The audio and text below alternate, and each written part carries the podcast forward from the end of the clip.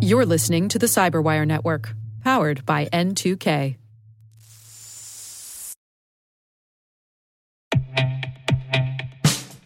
And now, a message from Cyberbit. Mastering cybersecurity is like mastering a sport. You build muscle memory through rigorous practice, then you train as a team to foster cohesion while operating under pressure. Like athletes, cybersecurity professionals thrive on hands on simulation. But traditional courses, certifications, and open source labs won't build you a winning team. You need Cyberbit. Cyberbit offers a hyper realistic simulation environment for your SOC, IR, and C suite to refine your skills, all using the market leading SIEMs, EDRs, firewalls, and WAFs they use every day. Cyberbit is offering Cyberwire listeners a free live fire exercise. Sign up your team now at cyberbit.com slash cyberwire.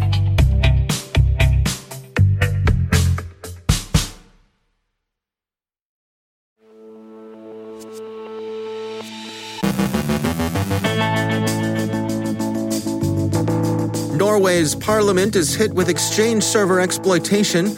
CISA and the FBI issue more advice on how to clean up an exchange server compromise. CISA hints at more detailed attribution of the SolarWinds compromise soon, and U.S. Cyber Command says military networks were successfully defended. Microsoft's Kevin Magee on exporting cyber talent. Our guest is Hanan Hibshi from Carnegie Mellon University on their Pico CTF online hacking competition notes on some evolving criminal techniques, an update on the security camera hacktivist incident, and some news that surely you won't need, but your friends might.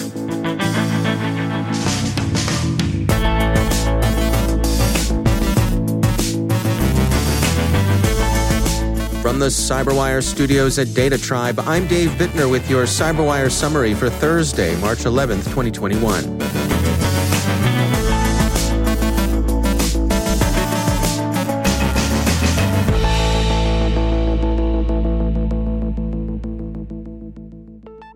Norway's parliament can now be counted among the victims of the campaign against Microsoft Exchange server vulnerabilities. Bleeping Computer reports that the Storting yesterday disclosed that it had lost some data, but that investigation was incomplete and the full extent of the damage was still unknown. The Storting was the subject of a cyber attack late last year, which sources in the Norwegian government at the time attributed to Russia's GRU but the Storting believes that this incident is unconnected to the earlier incursion by Fancy Bear. Given all the groups in on the scramble to take advantage of Exchange server vulnerabilities while they're still available, it's not surprising that some of this is a bit unclear. And not only are a lot of the Exchange servers still unpatched and ready for the plucking, but simply patching vulnerable systems isn't enough to clear them of the malware the various attackers have deployed. Many threat actors, including both intelligence services and criminal gangs, have rushed to exploit these Exchange server vulnerabilities, and they've left their access means behind them. The FBI and CISA yesterday issued a joint advisory on the Microsoft Exchange server compromise. The advisory includes a summary of the methods the threat actors are using against their targets, as well as a set of actions victims can take to mitigate the damage. The advisory remains coy about attribution, stating nation state actors and cyber criminals are likely among those exploiting these vulnerabilities. But it's pretty unambiguous about the consequences of exploitation. As the advisory puts it, quote, Successful exploitation of these vulnerabilities allows an attacker to access victims' exchange servers, enabling them to gain persistent system access and control of an enterprise network. It has the potential to affect tens of thousands of systems in the United States and provides adversaries with access to networks containing valuable research, technology, personally identifiable information, and other sensitive information from entities in multiple U.S. sectors. FBI and CISA assess that adversaries will continue to exploit this vulnerability to compromise networks and steal information, encrypt data for ransom, or even execute a destructive attack. Adversaries may also sell access to compromised networks on the dark web. Reuters' Chris Bing tweets that CISA expects to release soon more evidence attributing the SolarWinds compromise to Russia, While some sources within the U.S. government have blamed Russia for the campaign, most of the detailed attribution has come from the private sector.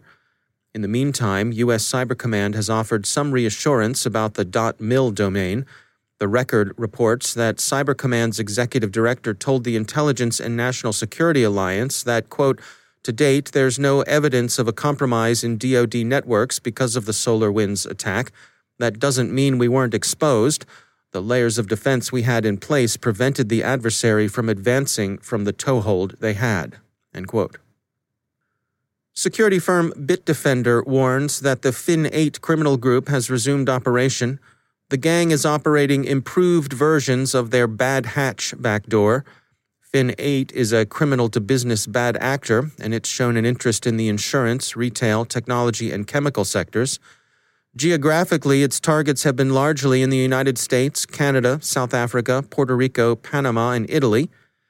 Bitdefender, noting that Fin8 and other criminal groups do evolve their tactics, techniques, and procedures, suggests some countermeasures businesses can take to protect themselves, including segmenting your networks, in particular, separate the point of sale network from the ones used by employees or guests, training your people to recognize social engineering approaches, supplementing security awareness training with some technical adjuncts tune your email security solution to automatically discard malicious or suspicious attachments, building in some situational awareness about the threat, integrating threat intelligence into existing SIEM or security controls for relevant indicators of compromise, and if you're too small to operate your own dedicated security team, consider outsourcing security operations to manage detection and response providers. Fin8 isn't the only threat actor showing some signs of changing its approach. Researchers at Proofpoint report that the TA 800 gang is using a new initial access tool, Nimza Loader. Proofpoint says there's been some evidence suggesting Nimza Loader is being used to download and execute Cobalt Strike as its secondary payload, but it is unclear whether this is its primary purpose. End quote. It's also not clear if the shift to Nimza Loader is just a short lived thing for TA 800 and others, or whether this initial access tool will gain wider adoption. To update yesterday's coverage of the compromise of networked security cameras by the hacktivists styling themselves the arson cats, the affected company, Verkada, says it's found the source of the problem and corrected it, having secured all of its systems by midday Tuesday. The company says the attackers were able to access a Jenkins server Verkada's support team used to perform bulk maintenance on its customers' cameras. They think the attackers had access for about two days. Verkada has retained the security services of FireEye's Mandiant unit and the law firm Perkins Coie to help with their internal investigation, and they've notified the FBI, which is on the case. And finally, hey everybody. You're probably asking about the security situation with respect to Wi Fi enabled, networked, self regarding electromechanical marital aids, right? We mean, of course, that you're probably asking for a friend, just like we are. Anywho, wonder no longer, because the helpful researchers at ESET have just published the skinny on this topic, and it's enough to warn any prudent human being away. A report they published this morning begins with a public spirited lead quote, As Internet of Things devices continue to seep into our homes and to offer an increasingly wide range of features, new concerns are beginning to arise about the security of the data processed by these devices. Although they've been subject to countless security breaches that led to the exposure of people's login details, financial information, and geographical location, among others, there are a few kinds of data with more potential harm to users than those relating to their more intimate practices. Apparently, there's a market for such aids and devices, and apparently they've evolved in much the same way things like webcams, thermostats, and coffee makers have. In common with other modern conveniences, intimate devices, ESET points out, now exhibit many features remote control access to the internet, group chats, multimedia messages, video conferences, synchronization with songs or audiobooks, and the capacity to connect with smart assistants, to name a few. Some models can synchronize to replicate their movements, and some others are wearables. The researchers looked into the security of products produced by the WOW Tech Group and by Lovense. They found issues of unwanted remote access in both families of products, which they say the vendors have now addressed. ESET thanked both WOW and Lovense for their cooperation, although that's probably to be expected. After all, who's more open to suggestions than that sector? And now everything is patched. And again, like you, we don't know anything about this stuff either.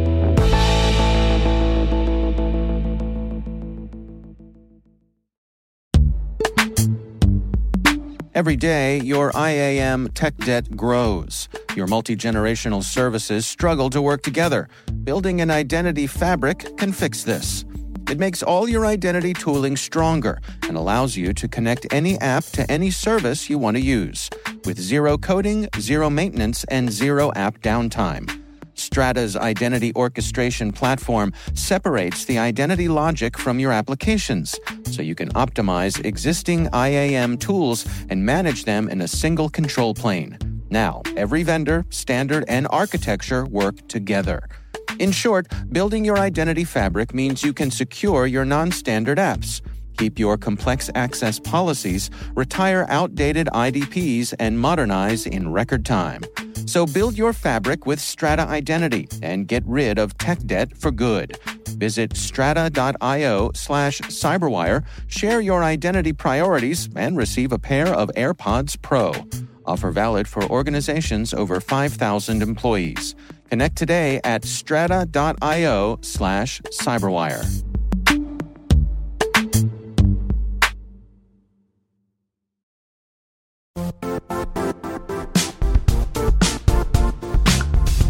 The IT world used to be simpler. You only had to secure and manage environments that you controlled. Then came new technologies and new ways to work. Now, employees, apps, and networks are everywhere. This means poor visibility, security gaps, and added risk.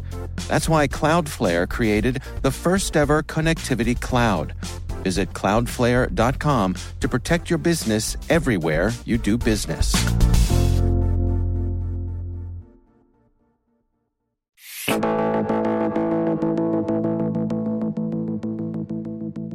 Since 2013, Carnegie Mellon University has been hosting Pico CTF, a cybersecurity hacking contest for middle and high schoolers. Last year, they attracted over 40,000 participants, vying for cash prizes of up to $5,000. Hanan Hibshi is a research and teaching faculty at the Information Networking Institute at Carnegie Mellon University. PICO CTF is a research project that started with a CMU faculty, uh, Dr. David Brumley. He is one of the CyLab faculty, and this project was intended into attracting the younger youth into cybersecurity through playing a game that we call Capture the Flag. So, capture the flag is a term known in the security field because in many sec- major security conferences, like DEF CON, for example, we do have capture the flag events or what we call CTF events. Basically, lots of those security enthusiasts and professionals would sit in teams and compete. So Pico CTF started transferring from that yearly competition to become an educational platform. And the, the nice thing about it is that it's no longer this yearly competition that you have to just go sign up to a new site every year and just compete. Now it's an educational platform. You can go practice your skills, you can solve prior challenges. We have faculty collaborating with us from all over the United States by using this in their classes. We have another faculty who used to be at CMU and now at um, uh, he's in Texas A&M, Martin Carlisle, who is really interested in investing invested in this project that he actually produces videos every year for the new challenges after the competition is over so those who are really interested in finding the answer and they couldn't solve the challenge, they would benefit from using those videos. So hmm. now Pico CTF is two things. It's an educational platform for cybersecurity, and it also hosts competitions year round where where students can compete and win prizes if they were middle and high school. Why is it important for Carnegie Mellon to support this sort of thing? What what do you all get out of it uh, on the university level? It's part of our giving back to the community. And community outreach for us is bigger than just going and giving talks to the youth and tell them, hey, look at us. This is our journey. Come and be someone like us. This is, of course, great, and we do it. But then there is much more that we can contribute. We understand the technology. We understand we are pioneers in cybersecurity. So, how can we help address this? National and international shortage. The shortage in, in, in cybersecurity is really getting bigger and bigger. It's predicted to have 1 million job openings by 2026 and 3 million worldwide. But we're not going to rely on someone introducing those in schools. We want to provide tools that would help the younger youth figure out that path for themselves before somebody points it out for them maybe uh, this game would help change somebody's life. Maybe somebody would figure out, wait a minute, this is what I want to do for life. I want to be solving those kind of challenges if this is what a job in cybersecurity looks like. That's Carnegie Mellon University's Hanan Hibshi. This year's PICO CTF kicks off on March 16th. You can find out more at picoctf.org.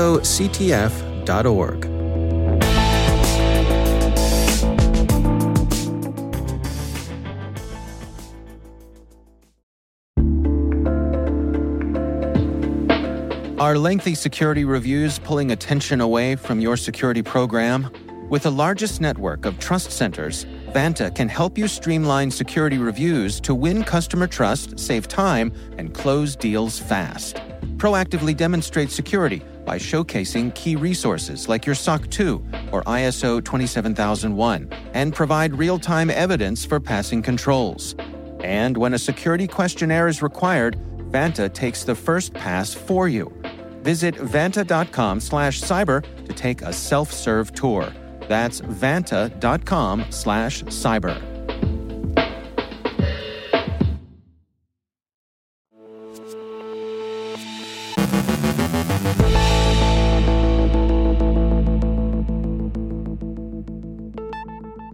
And joining me once again is Kevin Magee. He's the Chief Security and Compliance Officer at Microsoft Canada. Uh, Kevin, it's always great to have you back. Um, I wanted to touch today on, I know some things you've been following and, and kind of pondering, which is um, this ongoing shortage of, of talent in the, the cybersecurity business. And we always talk about looking out for talent from uh, you know other places, reaching out to bring talent in. But you've been thinking about this notion of exporting some of our talent. What's going on here? Yeah, I think we spend a lot of time talking about the skills gap and what we need to get more people interested in the industry. And that's kind of a pull.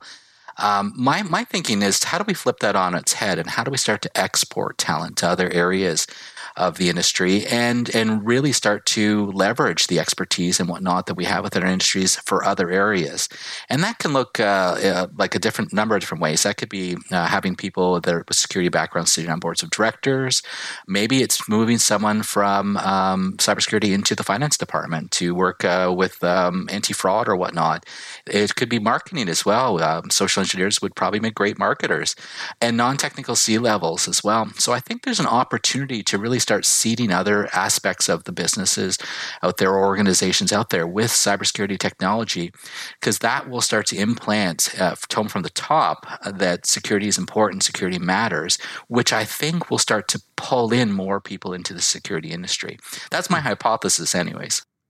I, I, think it's fascinating. I mean, a couple of things come to mind. First of all, I can imagine uh, the folks who are out there trying to hire cybersecurity people might push back and say, Are you crazy? Like, we, we have enough trouble getting people to, to fill these jobs now, and, and you want to send them off to other departments? Well, one thing, a lot of us have been in the industry for quite a long time. So I think we're taking up a lot of the top jobs at the you know, really at the top of uh, some of the um, the management pyramids. So, if we can move into other roles and start to uh, add value and create impact in other areas of the business, that gives a chance for up and coming leadership to really uh, to move up the ranks as well. Too, again, creating more demand because that's one of the, the challenges I've heard from a lot of folks in the industry is that once you get in, it's hard to really move up and accelerate uh, because there's sort of old timers like me uh, that are kicking around still because we still like our, our work as well. But what, what really sparked it to me was um, I was talking to uh, an automotive um, uh, executive, and we were talking about building out cybersecurity expertise in, in the plants and, and different ways to do that. And I thought, wouldn't it be great if you could just have you know someone from the cybersecurity team come out and job shadow or or see what it's like to work on the line or, or really get immersed in that, and even then move someone from uh, from cybersecurity team into uh, plant management or whatnot. And we started to explore that topic, and that's what really got me thinking thinking about this? How can we really approach the problem differently? What about issues of, of pay disparity? I mean, there's a you know there's cybersecurity professionals. There's generally a premium assigned with those. Would we we have to deal with something like that? That you know you're moving into a position that may not be as lucrative as the one you have now. Sure, um, you know, pay is always what motivates people in cybersecurity. I know it's certainly um, you know one aspect of it, but um, a lot of people get into cybersecurity because they like challenges, they like puzzles. Um, so having uh, new opportunities to explore uh, new aspects of the business or whatnot can really make a difference. And some of the insights we can provide, we can still be cybersecurity professionals but within a different part of the business. Um, I actually joined uh, recently a board of um, an automotive uh, industry board, and you know was really interested. Why would you want me to sit on the board? Uh, well, we talked about sort of my perspective and and my unbiased views of thinking and how uh, I can really enhance the decision making process across the board. So, uh, to give an example. Um, they asked me if you know if I told you I thought cars are going to look like iPhones more in the future. You know, what changes do you think that will bring to our industry? I started asking questions like, will I actually even own the car, or do I just get a subsidized car hardware and then subscribe to a multi-year service? What happens when I open the hood? Will it void the warranty? If I uninstall unauthorized party uh, third-party software or parts, will that affect my insurance, or will I have some sort of legal liability if the, uh, the car is jailbroken? If I'm in an accident, again, we bring a different thought process or a different set of thinking um, to other areas of the business that can be of immense value.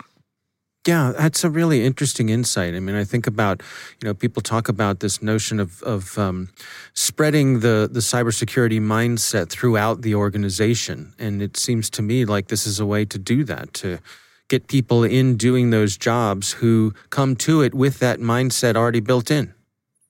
Yeah, and even just what are the sort of attacks that could be used? Um, you know, with uh, say the automotive industry. You know, some of the things that come to mind. What if you could create traffic jams as a physical DDoS um, uh, threat vector uh, by bricking cars or using botnets at autonomous cars?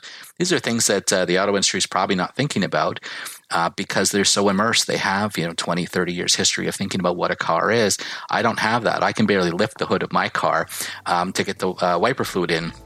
so I'm not encumbered with all of those, uh, those sort of uh, paradigms of what a car is and whatnot. I can look at it from a completely different perspective. So I think we have so much to offer other areas of the business. Would love to find ways to explore this in the future. All right. Well, Kevin Magee, thanks for joining us. Thanks, Dave.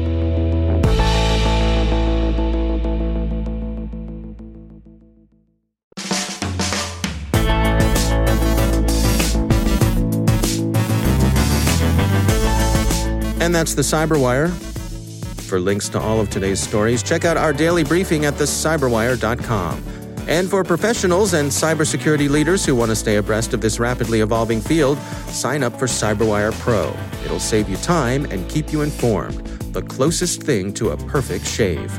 Listen for us on your Alexa smart speaker, too. The Cyberwire podcast is proudly produced in Maryland out of the startup studios of Data Tribe, where they're co building the next generation of cybersecurity teams and technologies. Our amazing Cyberwire team is Elliot Peltzman, Puru Prakash, Kelsey Bond, Tim Nodar, Joe Carrigan, Carole Theriault, Ben Yelin, Nick Veliky, Gina Johnson, Bennett Moe, Chris Russell, John Petrik, Jennifer Eiben, Rick Howard, Peter Kilpe, and I'm Dave Bittner. Thanks for listening. We'll see you back here tomorrow.